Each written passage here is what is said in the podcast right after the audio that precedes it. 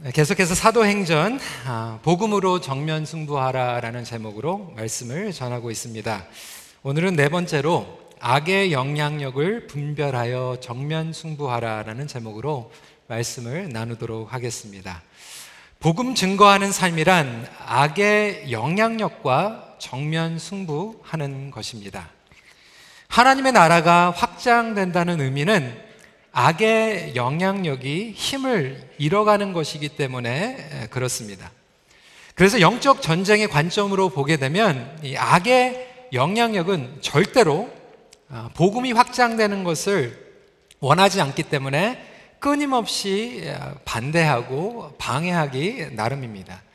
많은 성도님들이 예수님을 처음으로 영접하고 신앙생활 그리고 복음대로 삶을 살아가려고 한다라면 분명히 이렇게 악한 영향력은 방해를 할 것입니다. 그래서 절대로 우리가 편하게 승리하면서 신앙생활 하도록 이렇게 빨간 카페트를 깔아주고 어, 그렇게 편하게 만들지 않는다라는 것입니다. 신앙생활은 그만큼 힘든 것이죠. 여러분, 선교지도 마찬가지입니다. 예수님께서 부활 승천하신 후에 2000년이 지났습니다. 아직도 미전도 종족들이 남아 있습니다. 지금 남아 있는 미전도 종족들은 편하게 복음을 전할 수 있는 것은 이미 다 갔습니다. 지금 사람들이 가지 않고 있는 것은 어떻게 보면 힘들고 위험한 곳들이 미전도 종족으로 남아 있는 것입니다. 그래서 힘들다, 위험하다고 해서 아무도 가지 않는다라면 그것들은 계속해서 미전도 종족으로 남을 수밖에 없는 것입니다. 어떻게 보면 복음대로 사는 것은 우리에게 불편함을 가져다 주기도 합니다. 옛말에 이런 말이 있죠. 십자가가 없으면 면류관도 없다. 복음대로 살아가려면 십자가의 고난을 각오한다라는 뜻이겠죠. 사도행전 8장 전까지는 예루살렘을 배경으로 해서 주님의 복음이 증거되었고 예루살렘 교회가 계속해서 숫자적으로 증가하게 되었습니다. 그렇지만 악의 세력은 교회를 그냥 절대로 놔두지 않습니다. 핍박을 강합니다. 박해를 통하여서 협박을 하는 거예요. 복음을 전하지 말라. 복음대로 살아가지 말라라고 협박을 하고 있습니다.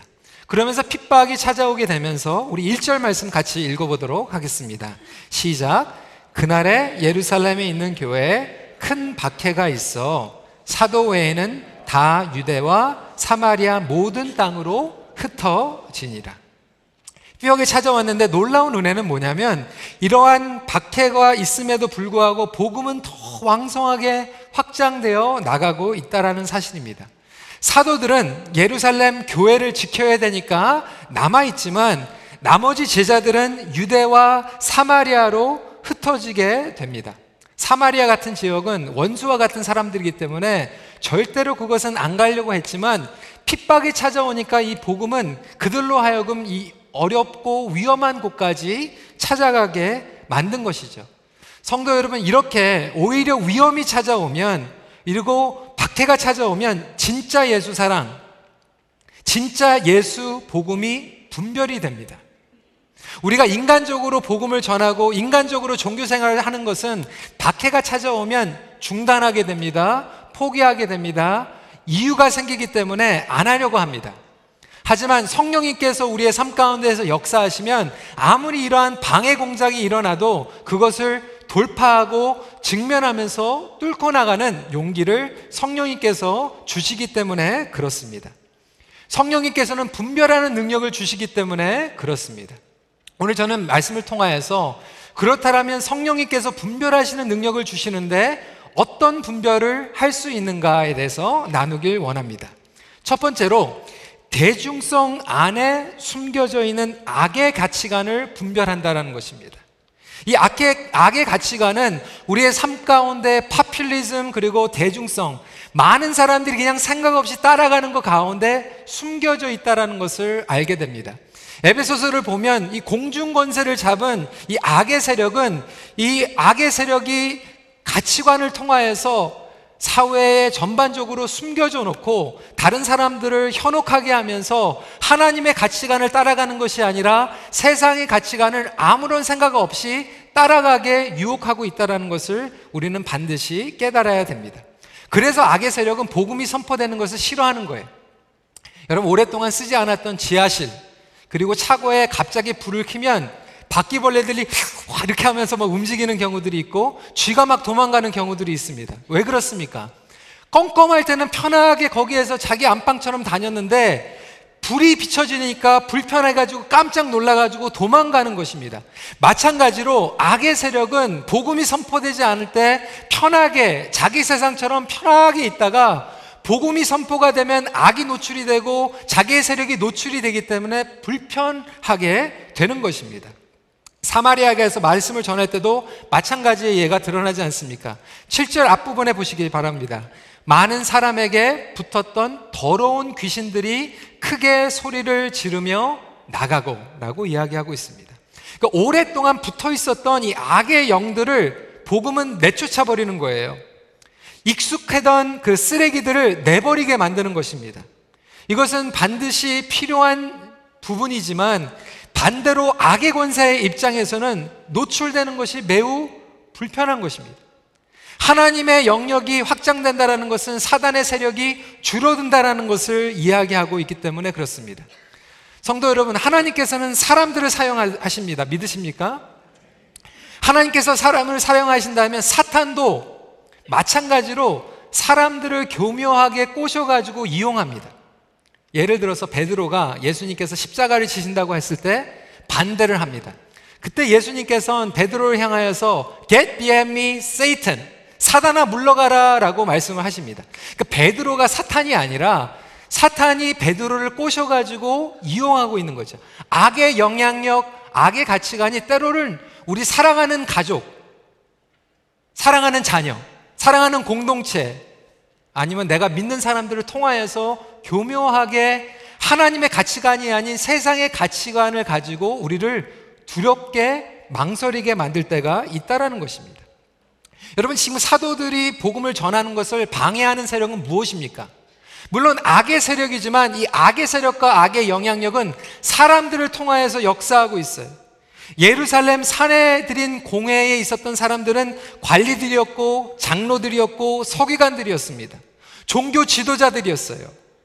산에 들인 이 70인으로 구성된 유대인 최고의 재판기관으로 알려져 있는 이 기득권을 가진 사람들, 대중적으로 인정을 받았던 사람들이 오히려 복음 전하는 것을 방해하고 있어요. 왜 그랬을까요? 시기가 있었습니다. 두려움이 있었어요. 자기들의 기득권을 빼앗기는 것이 두려웠을 거예요. 백성들의 관심과 영향력을 빼앗기는 것이 두려웠을 것입니다. 그래서 이들은 자기들의 영향력과 기득권을 어떻게든지 안간힘을 쓰고 사용해가지고 사도들이 복음을 전하지 못하도록 핍박하고 있는 것입니다. 저는 이 사람들이 악하다고 하는 것이 아니라 이들을 뒤에서 불안하게 만들고 악한 영향력으로 조종하고 있는 이 사단의 권세가 악하다는 것을 이야기하고 있는 것입니다. 성도 여러분, 우리가 조심하지 않으면 우리는 대중성을 따라간다고 하면서 악의 영향력을 생각 없이 따라갈 때가 있다라는 거예요. 악의 영향력을 계속해서 그렇게 얘기하는 거. 네가 하나님 그렇게 섬기면 손해 본다. 뒤처진다. 뭐 그렇게 힘들게 해. 지름길로 가. 다른 사람들 다 쉽게 가는데 은혜로 가.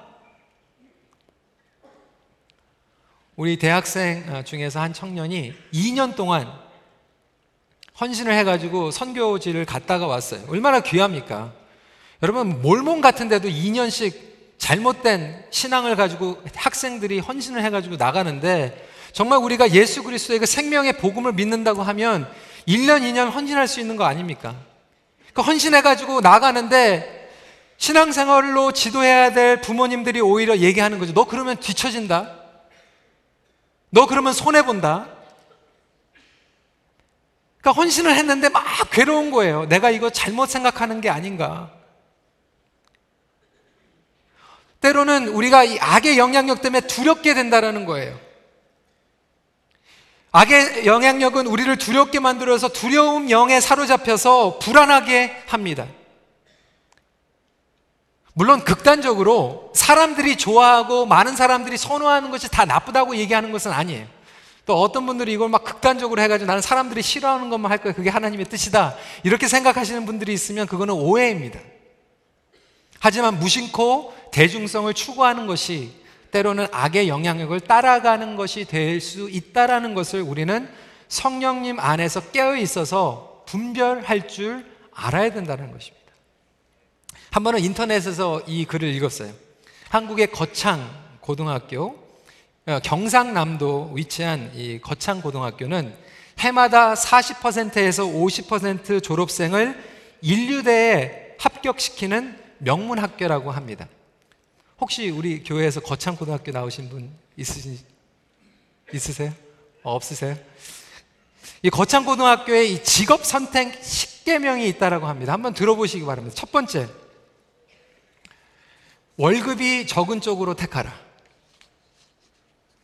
공감이 가십니까? 두 번째로 내가 원하는 것이 아니라 나를 필요로 하는 것을 택하라. 세 번째, 승진의 기회가 거의 없는 곳으로 택하라.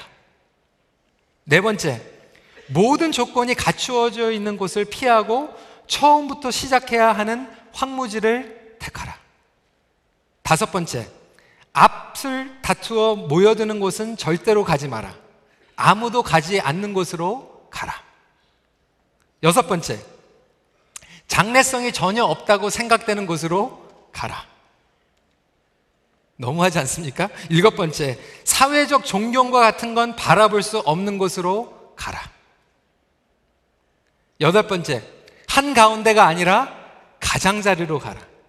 아홉 번째, 굉장히 부모님도 싫어하실 거예요. 부모나 아내나 약혼자가 결세 반대하는 것이면 틀림없다. 의심치 말고 가라. 열 번째, 왕관이 아니라 단두대가 기다리고 있는 곳으로 가라. 물론 여러분, 뭐 다 동의하는 건 아니겠지만 저는 이 하나하나에 굉장히 뼈가 있다라고 생각이 됩니다. 우리들에게 주는 메시지가 있지 않습니까? 이것을 만드신 분은 독실한 기독교 신자였던 창립자 전영창 교장 선생님께서 그가 가지고 있는 신학, 신학의 아, 신앙적인 그 신념에서 만들었다라고 이야기하고 있습니다. 제가 이것을 나누기 원하는 것은 우리 자녀들한테 이거 놓고 부모님들 반대하는 쪽으로 다 가라고 이렇게 얘기하는 것이 아니라 대중성과 정반대될 수 있다라는 거예요. 세상에 아무런 생각 없이 따라가는 방향이 그것이 오히려 하나님의 가치관과 반대일 수 있다라는 것을 깨닫고 우리가 성령 충만하지 않으면 정신 차리지 않으면 우리도 그냥 똑같은 물결 가운데에서 따라가다가 인생을 낭비할 수 있다라는 것을 이야기하고 있습니다. 그래서 우리가 세상의 물결대로 따라가는 것이 아니라 복음대로 살아가려면 세상을 두려워하지 않는 담대함이 필요하다는 것입니다. 여러분은 두려움이 충만하십니까? 성령이 충만하십니까? 저는 우리 큰빛교회 모든 성도님들이 성령 충만한 삶을 살아가시길 주님의 이름으로 축원합니다. 마가복음 13장 11절 말씀 같이 읽어보도록 하겠습니다. 시작. 사람들이 너희를 끌어다가 넘겨줄 때 무슨 말을 할까 미리 염려하지 말고 무엇이든지 그때 너희에게 주시는 그 말을 하라. 말하는 이는 너희가 아니요 성령이시니라. 성령님께서 충만하시면 사람 때문에 세상 때문에 두려워하는 것, 두려움 때문에 충만해 가지고 결정하는 것들이 물러간다라는 거예요. 솔직히 우리 부모님들 한번 생각을 해 보세요. 여러분 자녀들에게 공부해라, 좋은 학교 가라, 좋은 직장 가서 성공하라, 뭐 그런 마음 가운데 물론 우리 자녀들이 잘 돼서 하나님 앞에 영광 올려드리는 마음이 있을 수 있겠지만 곰곰이 생각해 보면 우리 마음 가운데 혹시 그냥 사람들이 다 그렇게 사니까. 사람들이 사는 방법으로 그냥 똑같이 살아가기 원하는 대중성을 선호하는 마음이 십자가의 길을 걸어가는 길보다 우리에게 더 강하기 때문에 있지는 않은지 생각해 볼 필요가 있다는 것입니다. 여러분은 두려움의 영에 사로잡혀서 우리 자녀들을 아니 우리 사회에서 직장에서 결정들을 해나가고 계십니까? 성령 충만한 가운데에서 악의 영향력을 분별하며 살아가고 계십니까? 두 번째 질문은 이것입니다. 복음은 우리 열심 안에 잘못된 동기를 분별해 줍니다. 악의 영향력은요, 외부에서 안다면 내부를 통해서 방해하기 시작합니다. 어떻게 해요? 아주 교묘하게. 때로는 공동체 안에서 성도들 간에 자리 다툼하고 시기하고 내분이 일어나고 질투하고 오해를 만들어서 잘못된 동기를 가지고 사람들을 방해하고 힘들게 합니다. 때로는 내 마음 가운데 잘못된 동기로 인하여서 사람들을 미워하고 용서치 못하게 만든다라는 것입니다. 오늘 저희가 읽은 본문에 등장하는 시몬이 대표적인 인물입니다. 빌립이라고 하는 제자가 핍박이 찾아오니까 사마리아에 가가지고 복음을 전하기 시작했어요. 많은 사람들이 하나님의 능력을 보고 세례를 받게 됩니다. 근데 그 중에 시몬이라고 하는 사람도 껴 있었어요. 근데 시몬은 어떤 사람이었냐면 그냥 평범한 사람이 아니라 마술사였어요. 매지션 그러면 많은 분들이 뭐 카드 가지고 뭐 이렇게 생겼다 없었다 뭐 보자기 이렇게 딱 하니까 비둘기가 나타나고 뭐 그런 마술사라고 생각하시는데 성경에서 얘기하고 있는 마술사는 어떤 개념이냐면 치유자예요. 치유자. 병을 고치는 사람. 그래서 애굽에서도 모세가 바로에게 찾아갔을 때 이 마술사들이 와가지고 막 이러한 그 악한 영의 힘을 빌려가지고 사람들을 고치는 무당으로서 활동을 합니다. 생각을 해보세요. 여러분, 사마리아에 모든 사람들이 아플고 병이 들면 비, 아, 시몬이라고 하는 사람을 찾아갔는데, 그러니까 인기가 대단했어요. 영향력이 있었어요. 근데 어느 날 갑자기 빌립이라고 하는 사람이 오니까 모든 사람들의 관심이 빌립에게 몰려드는 거예요. 시몬이 이게 얼마나 부러웠겠어요. 그래서 본문을 보니까 시몬이 빌립을 따라다니면서 세례를 받았다라고 얘기를 하고 아주 열심히 따라다녔어요. 그것도 그냥 따라다닌 게 아니라 열심히 따라다녔습니다. 한번 13절 말씀 읽어보도록 하겠습니다. 시작. 시몬도 믿고 세례를 받은 후 전심으로 빌립을 따라다니며 그 나타나는 표적과 큰 능력을 보고 놀라니라. 복음을 보고 놀란 게 아니라 지금 표적과 능력을 보고 놀라가지고 빌립을 따라다니고 있어요. 그러다가 예루살렘에서 베드로와 요한이 와서 기도를 하니까 성령의 세례가 임하는 거예요.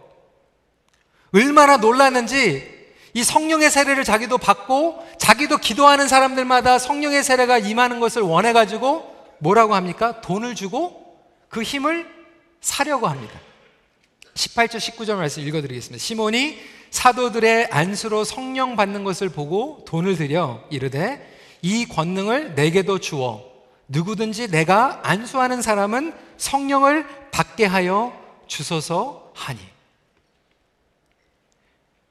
시몬이 열심이었습니다.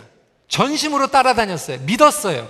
그런데 잘못된 동기로 움직이고 믿고 따라다니고 있습니다.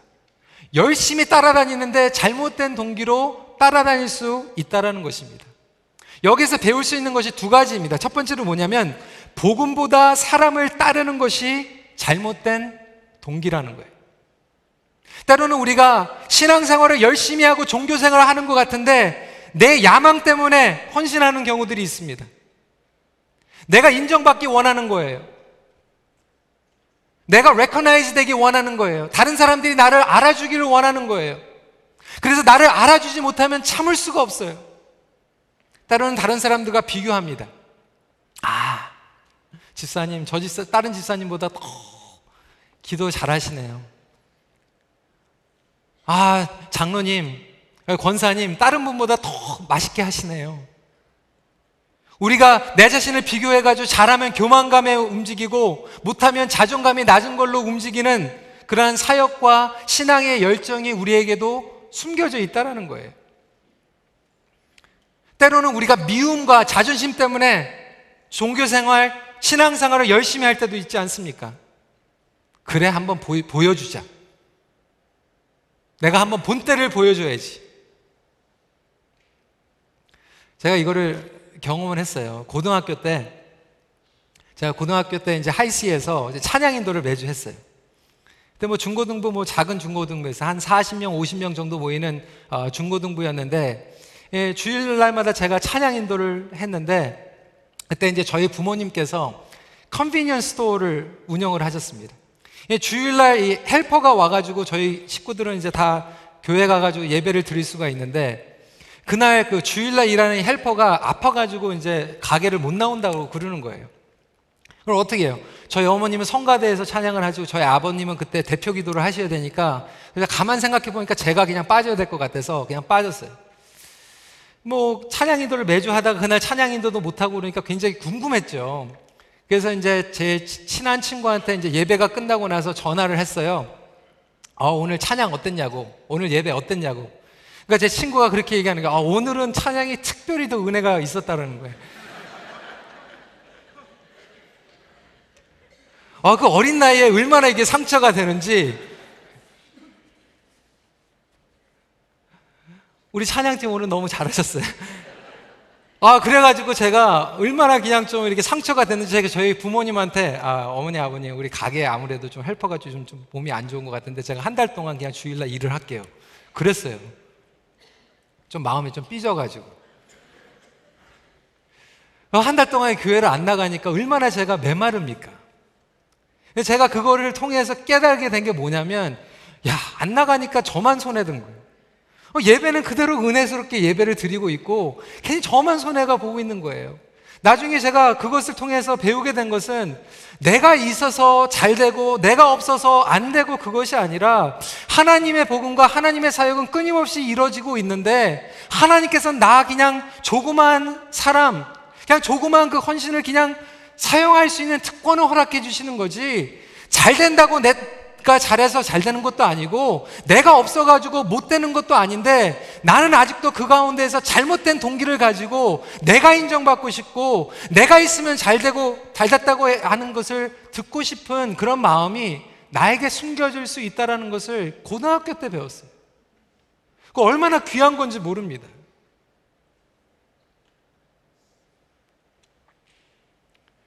여러분 그래서 제가 빠지는 주일날 혹시 더 많이 나오시고 이게 11조가 올라가고 그래도 저는 상처 안 받습니다.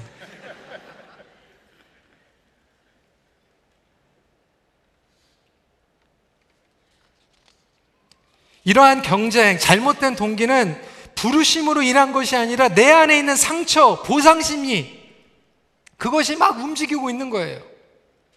그러면서도 우리는 겉으로 거룩한 헌신을 하면서 거룩한 부르심으로 포장시키는 거예요. 여러분, 우리가 아무리 겉으로 거룩하게 따라다니고 전심으로 섬겨도 하나님께서 보시는 것은 거룩한 행동보다 전에 거룩한 동기를 보실 줄 믿으시기 바랍니다. 거룩한 동기가 더 중요한 거예요. 물론 동기만 좋으면 다 끝나는 게 아니에요. 마음대로 내가 행동해도 동기만 좋다. 여러분, 돌팔이 의사가 동기가 아무리 좋아도 그 수술하면 잘못된 거예요. 행동으로 또 성장해야 되겠죠. 성숙해야 되겠죠. 하지만 하나님께서 먼저 보시는 것은 동기라는 것이죠. 반대로 요셉이나 데니엘이나 에스더 같은 인물들은 세속적인 일을 하고 있는 것 같지만 그들의 동기는 너무나도 깨끗하고 동기했다, 거룩했다라는 거예요. 그런데 우리는 자꾸 겉으로 드러나는 행위와 섬김으로 사람들을 측정하고 있어요. 하지만 하나님께서는 지금도 성령님을 통하여서 우리의 잘못된 동기를 노출시키고 보여주고 있다라고 하는 것입니다. 우리의 동기는 전심으로 예수님을 사랑하고 있는가? 시몬의 동기가 성령님 역사 가운데서 노출이 되는 거죠. 하나님께서는 성령님을 통해서 우리에게 물어보시는 복음이냐 사람이냐? 우리는 아직도 복음보다 사람을 더 따라가요. 시몬이 복음보다 빌립을 따라다닌 것 같이 우리는 사람 보고 따라갈 때가 많이 있어요.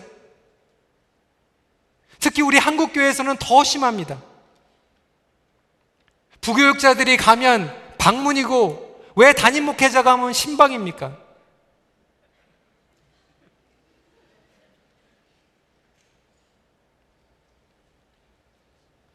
그 샤머니즘 같은 그런 인플루언스가 더 많은 거예요. 인도에 갔는데 인도도 똑같더라고요.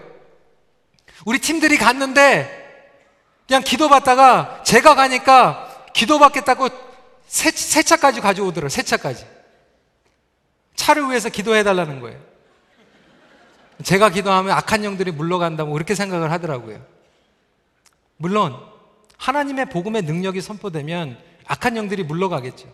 하지만 그거는 제가 기도해도 복음의 이름으로 나가는 것이고 다른 분들이 여러분들이 기도해도 복음의 능력으로 악한 영들이 물러갈 줄 믿으시기 바랍니다. 근데 우리는 자꾸 사람 보고 남으니까 한국 교회가 여러분 사단이 그것을 너무나도 아니까 이제는 사람들 그냥 한 사람 넘어뜨리면 교회가 무너지는 거예요. 워낙 교회들이 한 사람 때문에 성장하고 한 사람 때문에 막 폭발적으로 성장하니까 이제 너무나도 쉬운 게임이 된 거예요. 그 한 사람만 넘어지면 다 넘어지는 거예요. 우리가 복음 때문에 모여야 되는데 사람 때문에 모이니까 그런다는 거예요. 여러분, 세상 사람들이 지금 얘기하는 큰빛교회 희한하다. 힘들어야 되는데 왜 안 힘드냐? 무너져야 되는데 왜 안 무너지냐? 여러분, 큰빛교회는 한 사람 때문에 모이는 교회가 아니라 복음으로 모이는 교회이기 때문에 우리는 복음 때문에 힘을 받을 줄 믿으시기 바랍니다. 축복도 마찬가지고 은사도 마찬가지입니다. 여러분, 제가 이번 주에 어떤 글을 봤는데요. 참 교묘하더라고요. 신천지 복수를 조심해라. 이런 글이 있어서 제가 읽었어요. 식당에 갔더니 이런 일이 있는 거예요. 갑자기 어떤 젊은 여자가 식사를 하다가 아 배야 그러면서 막 땅에서 뒹구르르 하면서 막 배가 막 아프다고 그러는 거예요. 사람들이 어떻게 할 수가 없는 거죠. 근데 갑자기 어떤 이 권사님 같은 한 분이 딱 가가지고 내가 기도할게 그러더니 손을 딱 얹고 이제 기도를 하니까 갑자기 이 젊은 아가씨가 어, 다 났어요. 딱 이렇게 하는 거예요. 그 사람들이 이야 진짜 용하다. 그러니까 뭐라고 얘기하면, 아, 저 권사님이 굉장히 용한데 저 권사님 집에 찾아가면은 그 신유의 은사가 있어가지고 막 은혜 받고 병이 다 난다고 그러니까 다 따라가는 거예요. 그래가지고 교회에서도 이런 일이 일어난 거예요. 친교실에서 혹시 여러분 조심하시기 바랍니다. 친교실에서 갑자기 막 땡구를 하는데 담임 목사님이 기도하는데 막 이게 안, 안 나는 거예요. 얼마나 창피하겠어. 근데 어느 분이 딱 나타나가지고 여기는 죽음의 영이 있는데 내가 기도를 하겠다 그러고 다 기도를 하니까 갑자기 그냥 그 복통이 그냥 다 없어지면서 성도들이 야 우리 담임 목사님 능력도 없고 이 권사님이 진짜다 용하네 그래가지고 따라간다는 얘기예요 하나님의 음성을 들려주는 데가 있다 아 거기 가서 기도했더니 하나님의 저주가 끊어졌다 돈 따라다니고, 인정 따라다니고, 은사 따라다니고, 직책 따라다니고, 자리 따라다니고. 제가 우리 토요일 날도 얘기를 했지만, 올해 봄까지만 해도 우리 교회에 같이 그 목장에 계셨는데, 갑자기 3개월 사라지셔가지고 목장 식구들이 궁금했는데, 신문에 나오더라는 거예요. 어느 교회 장로가 됐다고. 어떻게 3개월 만에, 그래도 또 1년은 있어야지. 어떻게 3개월 만에 장로가 됩니까? 여러분, 미국에서도 저희 전도사 때도 그랬어요. 어떤 교회들은 사례비를 줄 수가 없으니까 우리 교회에 오면은 영주권 줄게. 근데 공식적으로 사례를 해야지 법적으로 그 기록이 남으니까 완전히 딜을 하더라고요. 전도사님한테 1,500불 드리고 그 다음 주에 1,500불 11조 드리고. 그 사기 아닙니까? 여러분 미국 이민국에서 너무 알아가지고 이제는 신학생들한테 비자를 안 줘요. 완전히 찍혔어요. 안 속습니다. 사도 베드로하고 요한이 와가지고 성령이 임한 건 사실이에요. 근데 베드로와 요한이 특별해가지고 성령이 내린 것은 아니에요. 아니 그러면 이 말씀을 보니까 빌립이 전도할 때는 성령이 임하지 않았는데 베드로하고 요한이 기도할 때는 성령이 임했으니까 좀 특별한 거 아닙니까? 이렇게 물어보시는데 여러분 성서 신학자들의 강해서를 쭉 보시면 똑같이 얘기하고 있어요. 이때 성령이 내린 이유는 예루살렘과 사마리아가 원수지간이었는데 사도들의 기도로 일매면서 성령이 임하시니까 예루살렘 교회하고 사마리아 교회가 하나가 된다라는 의미로 성령이 역사하신 거예요. 근데 말씀을 보면 10장에 가니까 성령님께서 아무도 전도 안 했는데 성령이 임하세요. 19장에 보니까 세례를 받는 순간 성령이 임하세요. 그 얘기 뭐냐면 사람의 마음대로 성령님이 왔다가 갔다가 움직이는 것이 아니라 성령님은 주인공이시기 때문에 성령님 임하시고 싶으신데 임하신다라는 거예요. 성령님께서 주권을 가지시고 움직이시고 우리 공동체가 그거에 맞춰가는 것이지 괜히 우리가 성령님한테 명령해가지고 성령님 오십시오. 성령님 치유하여 주십시오. 성령님 이렇게 해 주십시오. 해가지고 성령님 왔다 갔다 심부름꾼이 아니라는 것입니다. 근데 때로는 우리가 기도를 할때 성령님 명령할 때가 너무나도 많이 있다는 거예요. 왜 성령님 명령합니까? 성령님 하나님이십니다. 그런데 우리는 우리가 마음대로 성령이 왔다 갔다, 복음 왔다 갔다 하면서 사람을 따라갈 때가 많이 있다는 것입니다. 두 번째로, 복음을 수단화하는 것이 잘못된 동기라는 거예요. 이렇게 악의 영향력은 복음을 수단화시키려고 합니다. 성령님을 수단화시켜요. 복음을 수단화하는 것은 하나님께서 기뻐하지 않습니다. 복음의 공동체를 오히려 탁하게 만들어 버립니다. 여러분 그래서 시몬이라고 하는 사람은 성령의 능력을 수단화 시켜 버렸어요. 하용조 목사님이 이 사도행전 강해서를 보면 이 말씀을 하세요. 이 사이먼, 시몬, 사이먼에다가 Y를 붙이면 사이몬이 그래가지고 이게 뭐, 무슨 뜻이냐면 성직의 매매. 성직 매매. 사이몬이에요. 오늘날 교회에서 혹시 사이몬이 하고 있지는 않습니까? 그런 광고 보셨어요? 교회 팝니다. 교회 팔더라고요. 권리금 받고 팔더라고요. 요새 한국에서 개척교회 하는 거 힘드니까 좋은 자리에서 성도들이 안 늘면은 거기에다 프리미엄 얹어가지고 교회 팔더라고요. 그 저희 교회 당회에서는 작년에 우리 장로님들 새로 임직하면서 당회에서 만장일치로 그렇게 결정했어요. 다른 교회는 뭐 장로 임직할 때 뭐 5천 불, 뭐 만불 이렇게 헌금 받는지 모르겠지만 우리 교회는 절대로 하지 말자. 은혜 받아가지고 하고 싶으면 하나님과 비밀로 그냥 혼자 하시면 할렐루야. 근데 교회에서 뭐 5천 불, 만 불, 이렇게 하지 말자.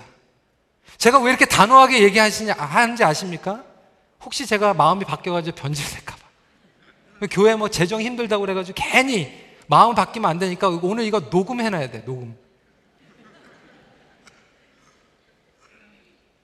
23절 말씀 같이 읽도록 하겠습니다. 시작. 내가 보니 너는 악독이 가득하며 불의에 메인 바 되었도다. 여러분 그 악독이라는 것이 영어로 보면 원문으로 보면 뭐냐면 쓴뿌리예요.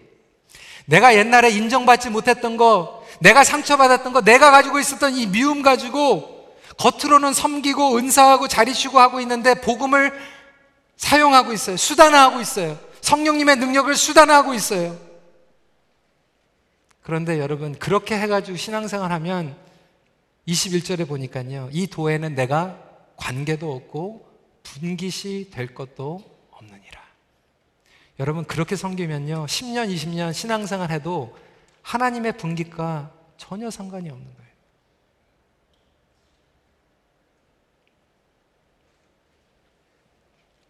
정말 열심히 했는데 하나님의 분깃이 없는 신앙생활 얼마나 비참한 신앙생활입니까? 사랑하는 성도 여러분, 여러분 무엇 때문에 오늘 나와 계세요? 무엇 때문에 우리 자녀들 뒷바라지하고 계세요? 어떠한 동기입니까? 성령님은 잘못된 동기를 보여주시는 거예요. 너무나도 감사한 것은 오늘 이 말씀이 여기서 끝나지 않아요. 책망하시고 보여주시는데 그 목적은 뭐냐면 회개해서 회복시키시는 거예요. 22절 말씀 같이 읽겠습니다. 시작. 그러므로 너희 이 악함을 회개하고 죽게 기도하라.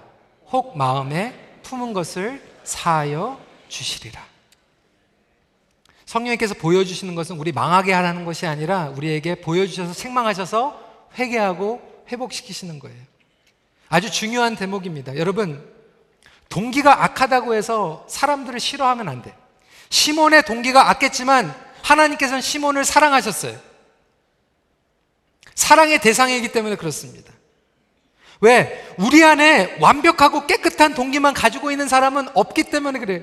예수님 외에는 한 사람도 깨끗한 동기만 가지고 신앙생활 할 수 없어요. 저도 마찬가지예요. 20대 중반에 전도사 되니까요, 기분 좋더라고요.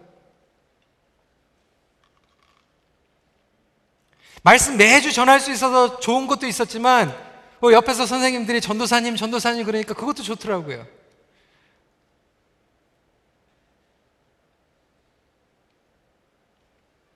우리 마음 가운데 순수한 동기도 있지만 잘못된 동기가 숨겨져 있다라는 거예요. 그래서 성령님께서는 그것들을 매일매일 보여주시는 가운데에서 그 동기를 주님 앞에 인정하고 나아가는 것이 성화의 과정이라고 하는 것입니다. 여러분, 우리 신앙의 성화라는 것은 사실상 우리의 마음의 동기가 성화돼 나아갈 때만 가능한 것입니다.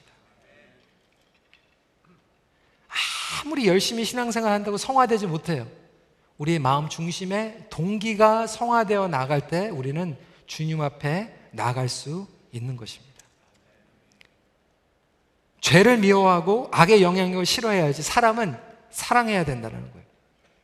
제가 오늘 괜히 이 말씀 했더니 또 극단적으로 해가지고 그래 나는 아무것도 안 할 거야. 뭐 직분 다 버릴 거야. 하나님께서 주시는데 그거를 안 하는 것도 교만이거든요. 내가 이걸 통해서 의로움을 세우겠다 그래서 나는 다른 사람은 다 하는데 난 안 할 거야. 그것도 잘못된 동기수가 있다라는 거예요. 이게 뭐냐면 매일매일 말씀 가운데서 기도하는 거. 하나님 내가 이것을 하는데 내가 이 결정을 하는데 나에게 혹시 잘못된 동기가 조금이라도 있으면 하나님 성령님께서 보여주셔서 오늘도 그것을 고백하고 나아가게 하여 주시옵소서. 저도 목회하면서 매주 그렇게 기도하는 거예요. 설교가 끝나고 나서 만약에 성도님들 한두 분들이 아, 목사님 짱이에요. 목사님 최고예요. 그러면 마음건데 제가 슬플 것 같아요. 좋을 것 같아요. 좋아요.